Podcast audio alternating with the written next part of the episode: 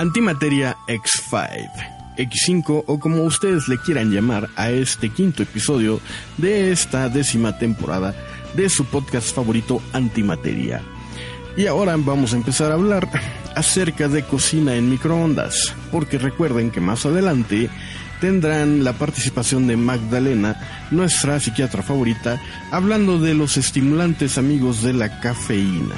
Y desde luego después vendrá Alonso con eh, un tema interesante acerca del fútbol, es decir, fútbol en los tiempos del amor. Y desde luego estará el sol de un minuto también, así es que no se pierdan de este emocionante X5. Y procedamos con cocina en microondas.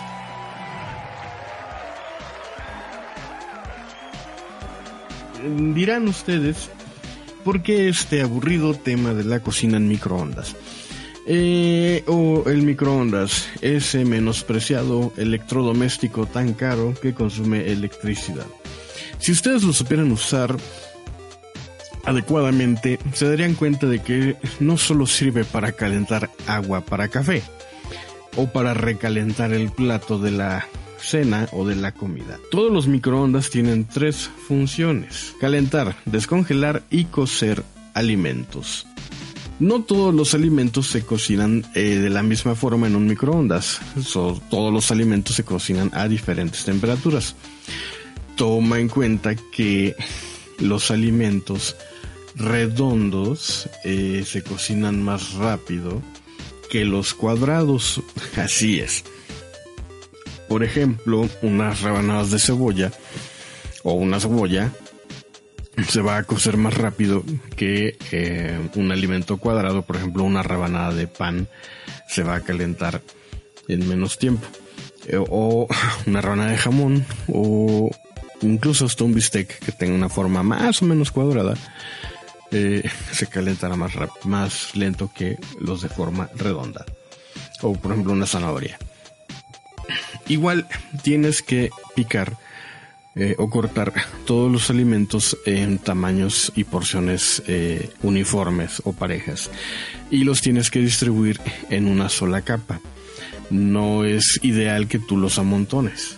Eh, tienes que hacerlo así por capas. también tienes que considerar taparlos para que no se derramen en caso de que hagan espuma o para que no salpiquen y ten en cuenta que esa tapa debe tener un orificio para el vapor. Y si tú vas a cocinar aves como pollo, toma en cuenta que el hueso, el hueso de las piernas, eh, conduce mucho mejor las microondas y mucho mejor el calor.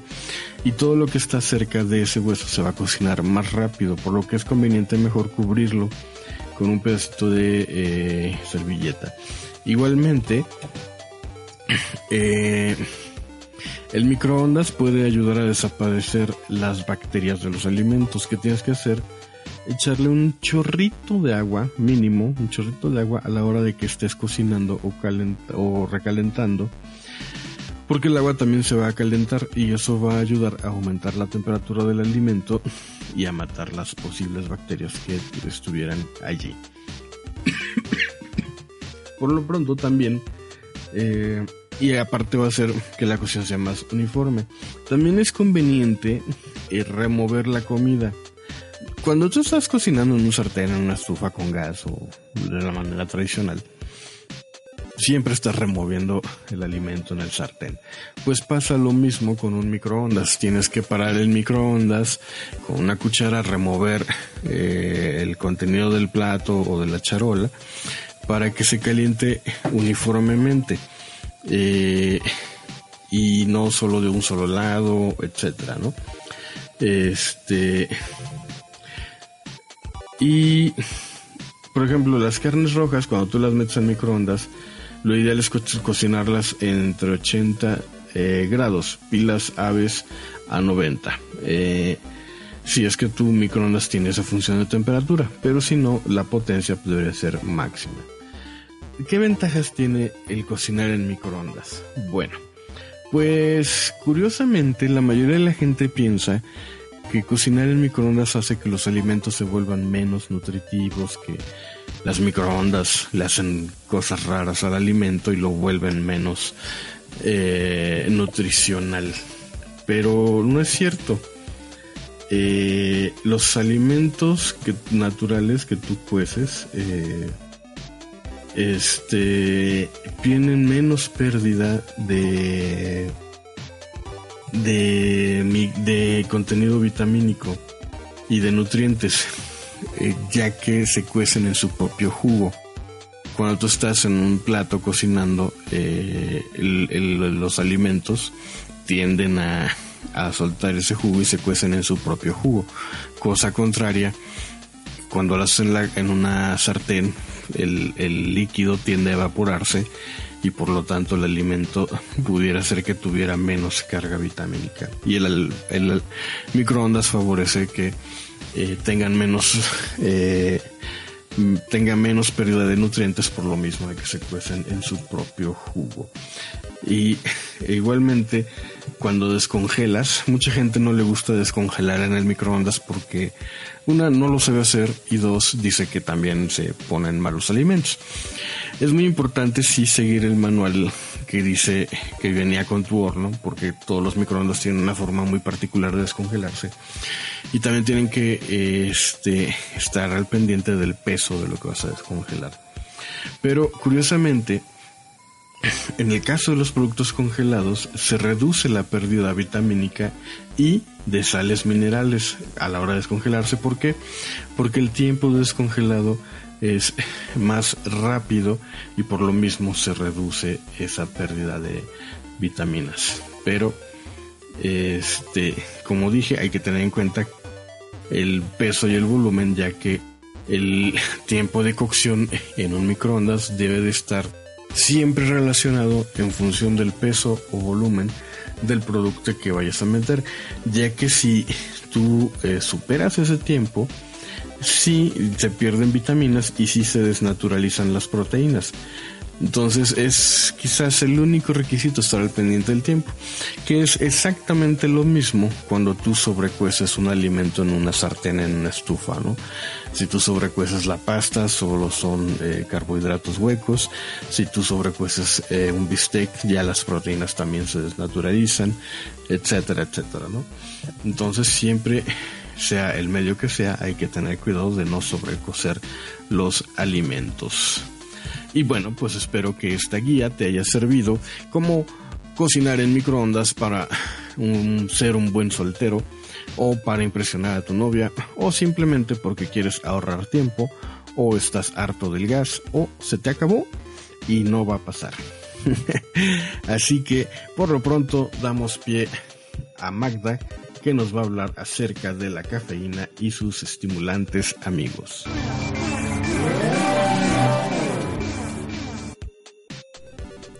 Primero que nada, dediquemos un minuto para pensar en el combustible que mueve al mundo, ese líquido precioso que hace que todos nuestros motores funcionen, ese impulso vital de la industria y del comercio de la era creativa del hombre. Así es. Todos sabemos a qué me refiero, al único e inigualable diésel. Ah, no, ¿verdad? Perdón, estoy hablando del bellísimo café. Así es, la cafeína, ese viejo y alcaloide amigo de sabor amargo que todos hemos probado alguna vez y que el mundo, tal como lo conocemos, no podría existir sin su ayuda. Recuerdo todavía la primera vez que probé el café. Iba yo a pasar a la secundaria apenas. Y yo tenía miedo porque pues a mí de niña nunca me dejaron beberlo pues esa era una bebida para adultos, ¿no? Y en mi mente estaba en la categoría de los alcoholes y de las bebidas que no debía yo tomar. Pero un día mi propia madre me ofreció una taza con una bebida dulzona y lechosa, preparada en una taza de esas de Tupperware de plástico horrible. Pero bueno, eh, ahora que lo pienso, seguramente era leche caliente y azúcar con una pizca de café soluble lo que seguramente probé en esa ocasión. Sin embargo, desde ese día jamás he rechazado una oportunidad de beberlo. Creo que jamás llegué a, a consumirlo inicialmente buscando obtener algo de él diferente, este más que el gusto de tomarlo, ¿no? Durante mi infancia tardía y adolescencia temprana, el café pues solo era eso, ¿no? Lo tomaban los grandes y en la, en la mañana o por las tardes junto con un pan y este pues tenía sabor agradable o eso creía yo al menos. Pero recuerdo que en la adolescencia una vez también llegué a comprar chicle sabor café en esas tiendas naturistas, ¿no? Por gusto. Pero no fue hasta que llegué a la facultad que descubrí el cansancio. Así es. Yo antes nunca había sido, este, bueno, nunca me había dedicado a estudiar bajo presión, ni siquiera estudiaba a diario hasta la facultad que me lo exigía mi escuela, ¿no? Y pues fue cuando me di cuenta que tal vez pues no era que antes no me cansara, pero pues tenía tiempo para recuperarme y nunca tenía que estudiar estando exhausta. Hasta que yo escuchaba que pues mucha gente me decía, ¿por qué no tomas café? Esa fue una pregunta que me hicieron más de una vez mis compañeros y a mí me parecía ridículo, ¿no? En mi cabeza solo veía oficinistas acelerados de la televisión que bebían el café como si fuera oxígeno del aire.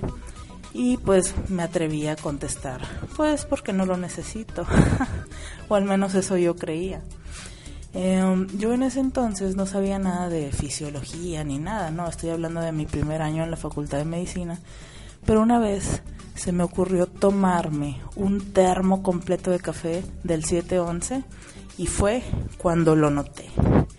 Fue mi despertar a la vigilia pero qué manera de estudiar, o sea, de inmediato el boost en esos receptores de adenosina casi vírgenes al café, aunque admito que lo llegué a consumir tanto que pues prácticamente lo probé en distintas presentaciones, todas hechas por mí en mi casa, pero se volvió después como parte imprescindible de mi día. Tenía que tomarlo diariamente, sin embargo, cada trago que daba me llevó a un espacio muy difícil que se llama el café ya no me hace nada y me muero de sueño. Fue funesto, porque lo peor de todo es que aunque no me hacía efecto, tampoco lo podía dejar. Este, siento que en ese tiempo incluso mis manos siempre estaban con un temblor fino este, siempre andaba acelerada, corriendo, un tanto ansiosa y este descubría que el día que no lo tomaba pues era sentirme peor. ¿Acaso ya era adicta al café mis 18 o 17 años de edad? Fue muy muy complejo. Hoy en día eh, pues bueno, los mecanismos de acción del café son muy conocidos.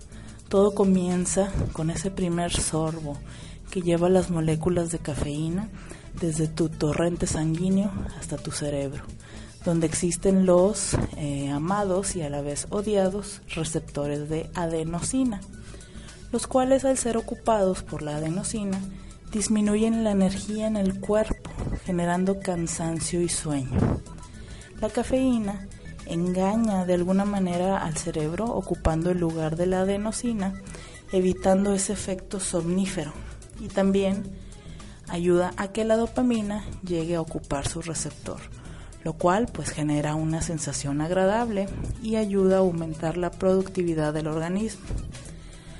Aunque bueno, también existen algunos estudios que sugieren que el café no necesariamente nos ayuda de la manera que creemos. Por ejemplo, en bebedores habituales de cafeína, una reducción en su consumo o la baja de los efectos de esta empeora el rendimiento cognitivo, baja nuestro ánimo y aumenta la somnolencia, por lo que la única manera de eliminar el bajón es tomando nuevamente cafeína. Y entonces no es que el bebedor de café esté bajo un efecto superpotente y encafeinado, ¿no? sino que experimenta la normalidad. Sin embargo, la cafeína permanece en nuestro organismo y aunque podamos quedarnos dormidos al estar encafeinados, el sueño logrado no es de la misma calidad, por lo que el descanso este, es poco eficiente, te hace despertar súper cansado. Y adivina, pues, ¿qué es lo primero que vas a tomar por la mañana? Así es, es correcto, una taza de diésel. Argel, deja de jugar con el guion de mi nota. ¿En qué estaba? Ah, sí, bueno. El café pues es delicioso, es genial, pero tiene efectos odiosos como la abstinencia cafeína. Sobre todo si eres una abeja. ¿Sabían que la abeja se encuentra este, seducida por el, por el efecto de la cafeína? La cafeína puede encontrarse en el néctar de algunas plantas y flores y esto hace que las polinizadoras sean muchísimo más activas. Por ejemplo, a las abejas les ayuda a mejorar la memoria. Ellas son, pues, digamos, incapaces de detectar el sabor amargo de la cafeína, que otros animales herbívoros sí, y eso los ahuyenta para que no se coman las plantas. Pero bueno, seguramente es porque las abejas le ponen miel y no, no perciben ese sabor. Pero el problema es que para una abeja, el que una planta contenga cafeína en el néctar la hace un millón de veces más atractiva que aquellas que no lo tienen, aunque sea nutricionalmente menos favorable. O sea que están enviciadas en la droga, igual que nosotros, pobres, pero eh, lo mismo le pasa al ser humano. Afortunadamente no tenemos el metabolismo de los perros, que a ellos sí la cafeína los friega y pueden intoxicarse gravemente. Sin embargo, pues este efecto de, tolerancia a la cafeína del que hablábamos es reversible.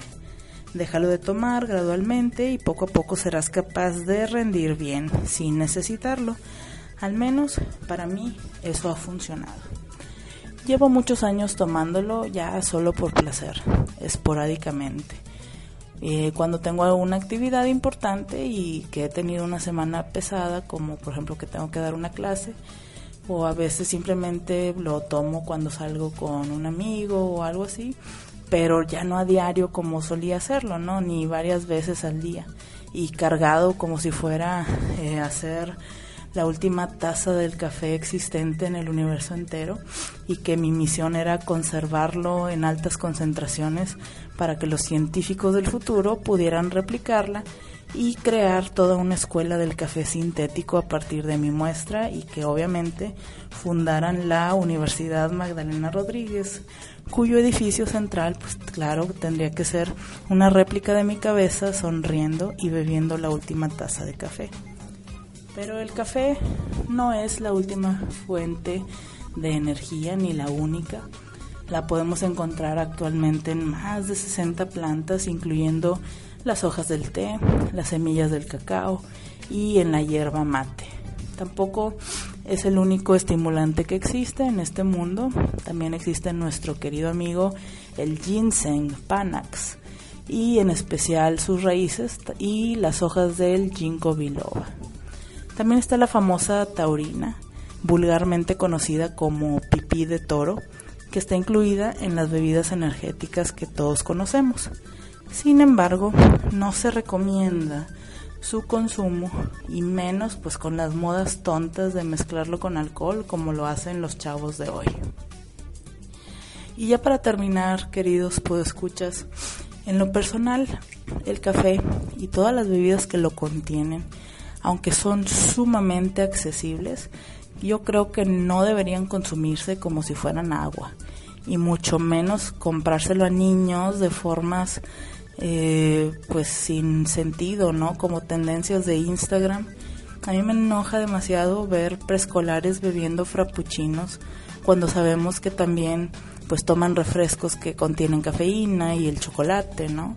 Todo esto pues afecta sus ciclos de sueño, genera inquietud, nerviosismo, eh, pues todo esto puede dar también molestias estomacales y la actividad del sistema simpático activado. Y pues no, ¿verdad?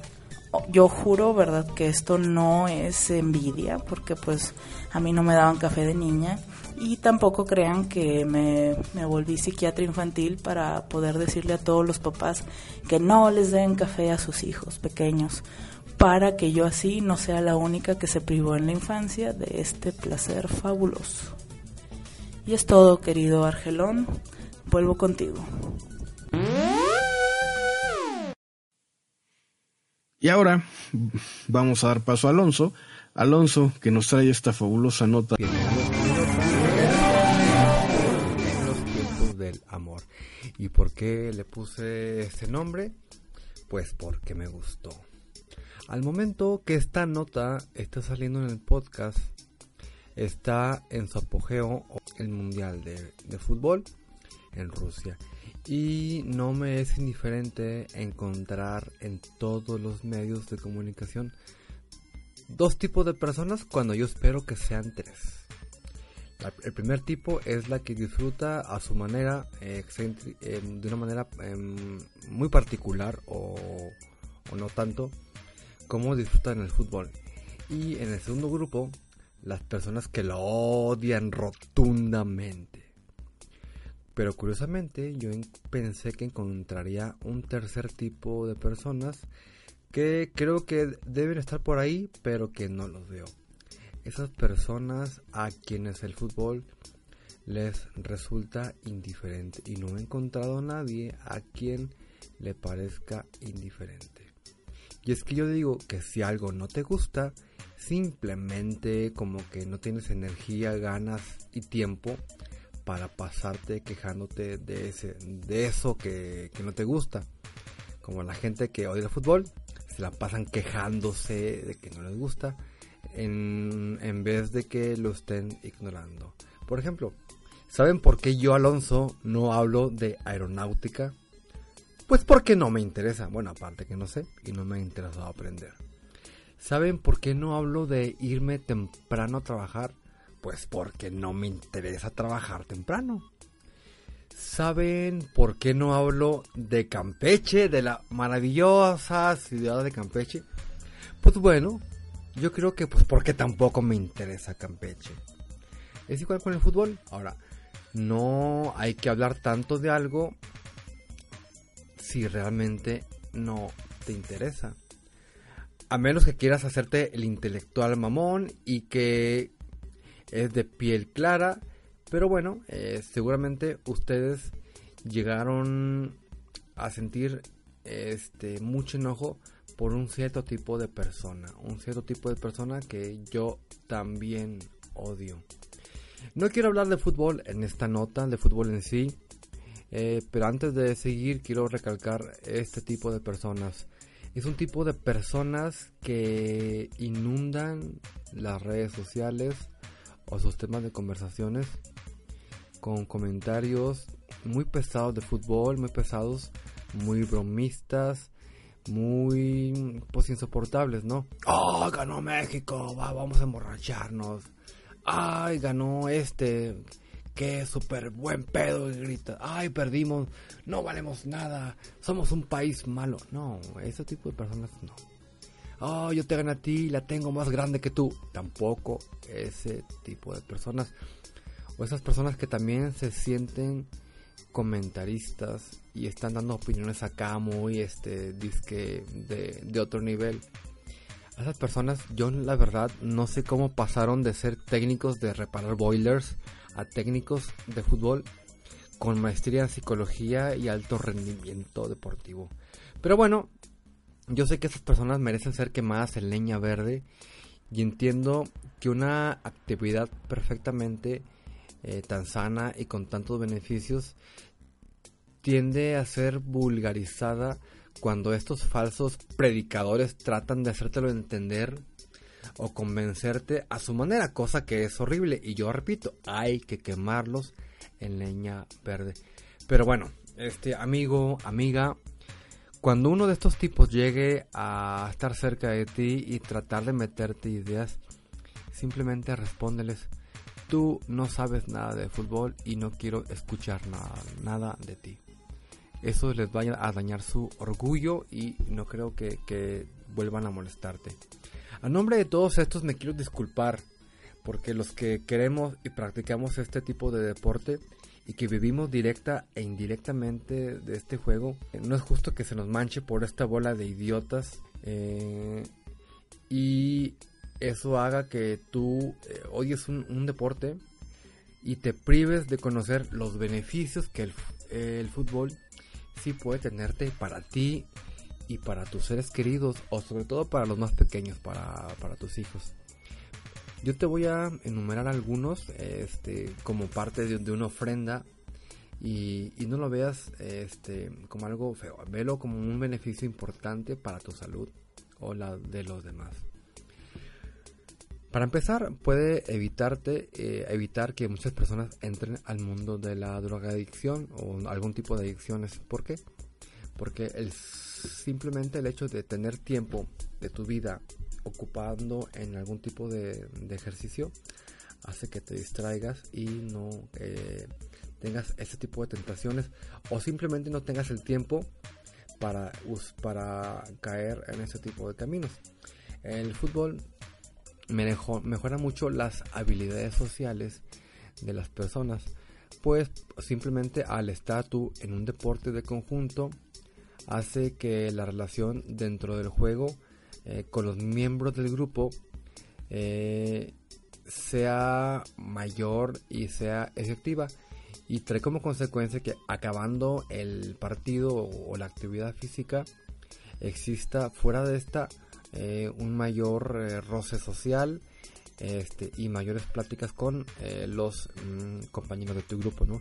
Cuando tú te integres a un grupo de trabajo, inconscientemente esto, tú vas a trabajar un poquito mejor y, vas a saber cómo trabajar en equipo.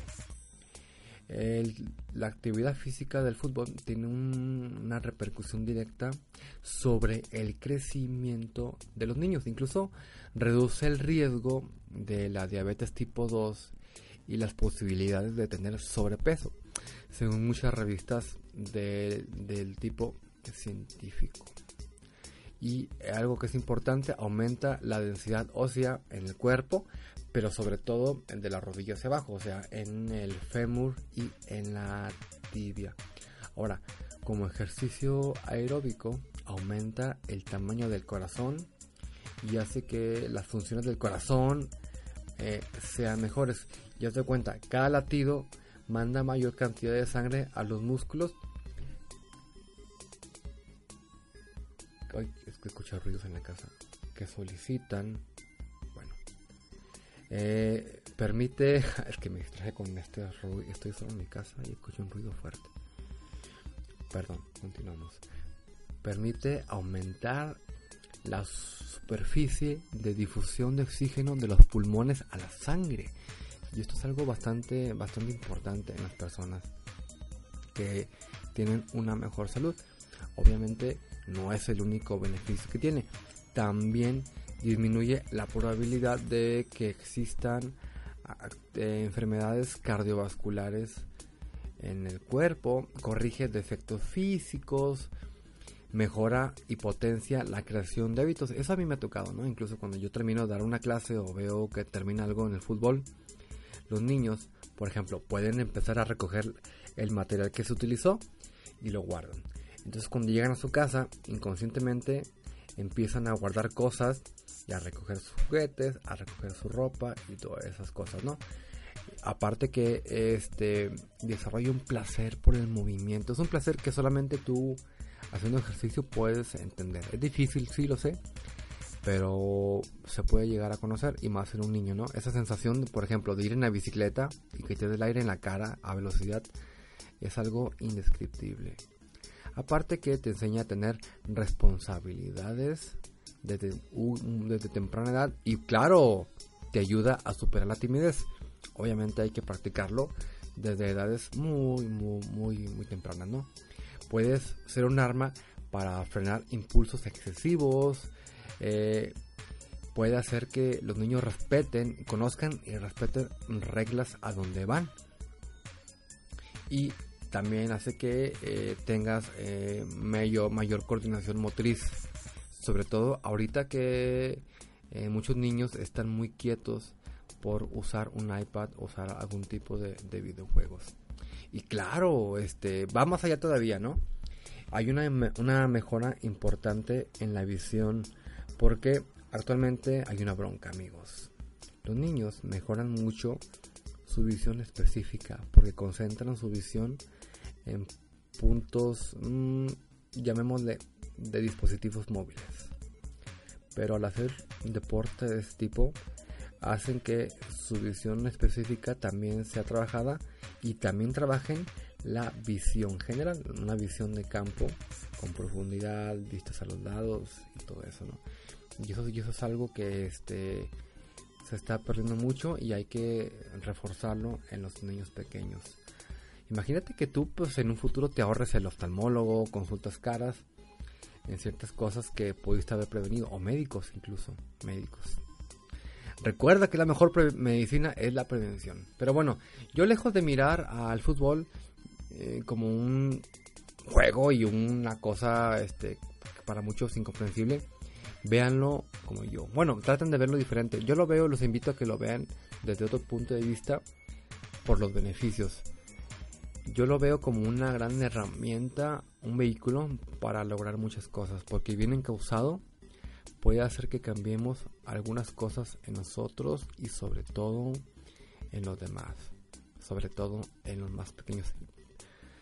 Bueno, ya para terminar, amigos de internet, les recuerdo una cosa por si no están convencidos. Cuando ustedes sean padres y tengan hijos o bendiciones, lo que sea, recuérdenlo. Un balón de fútbol es mucho más barato que un iPad. Bueno, natación, básquetbol, lo que ustedes quieran. Nos vemos hasta la próxima. Y desde luego, ahorita vamos a escuchar a Zuldin con su minuto ya muy famoso, el Zuldin Minuto.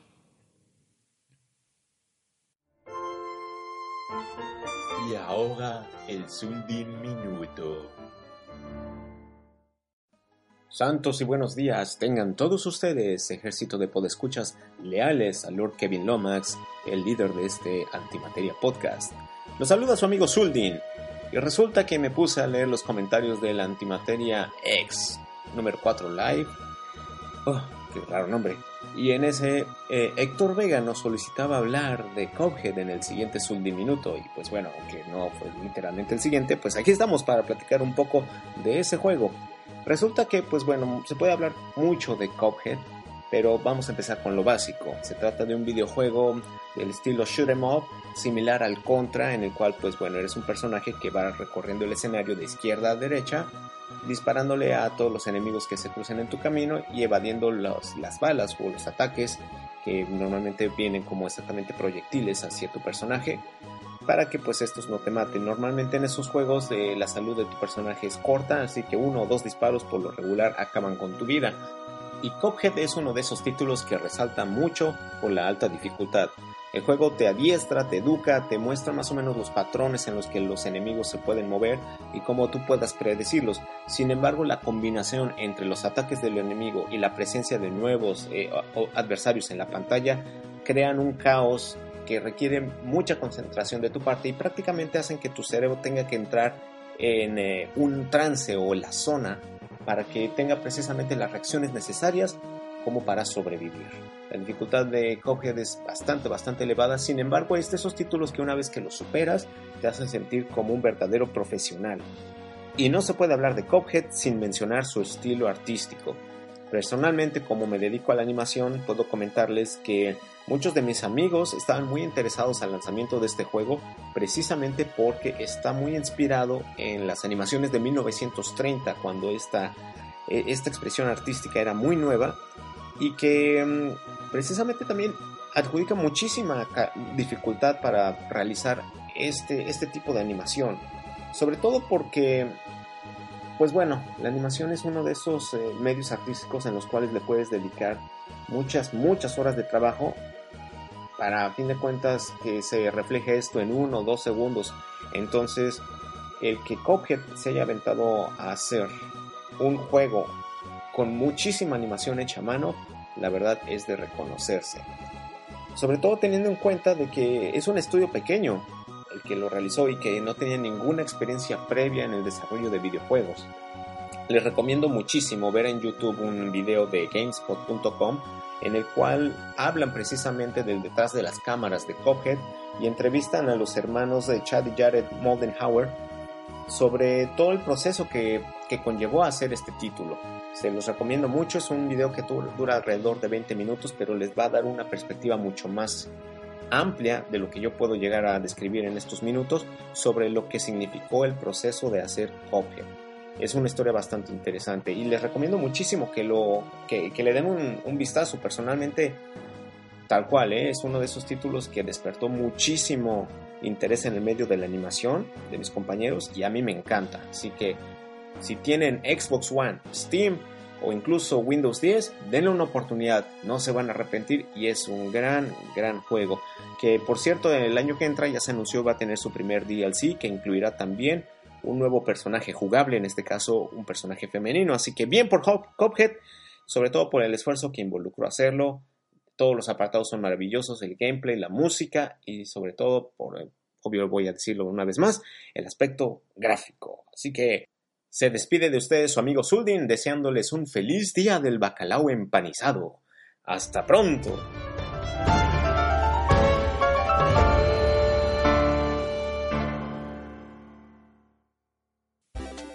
Y eso fue todo aquí en Antimateria X5. Les recuerdo que pueden escribirnos a nuestro correo antimateriapodcast.gmail.com y lo leeremos todos los lunes por ahí de las eh, nueve y media desde la noche eh, en nuestro canal de YouTube Antimateria Podcast donde hacemos transmisiones en vivo. Y este podcast pues lo pueden ustedes escuchar en iVoox y ser felices. No me queda nada más que agregar su servidor Argel Subiaga se despide y les recuerdo que tengan una bonita semana este podcast está bajo una licencia Creative Commons.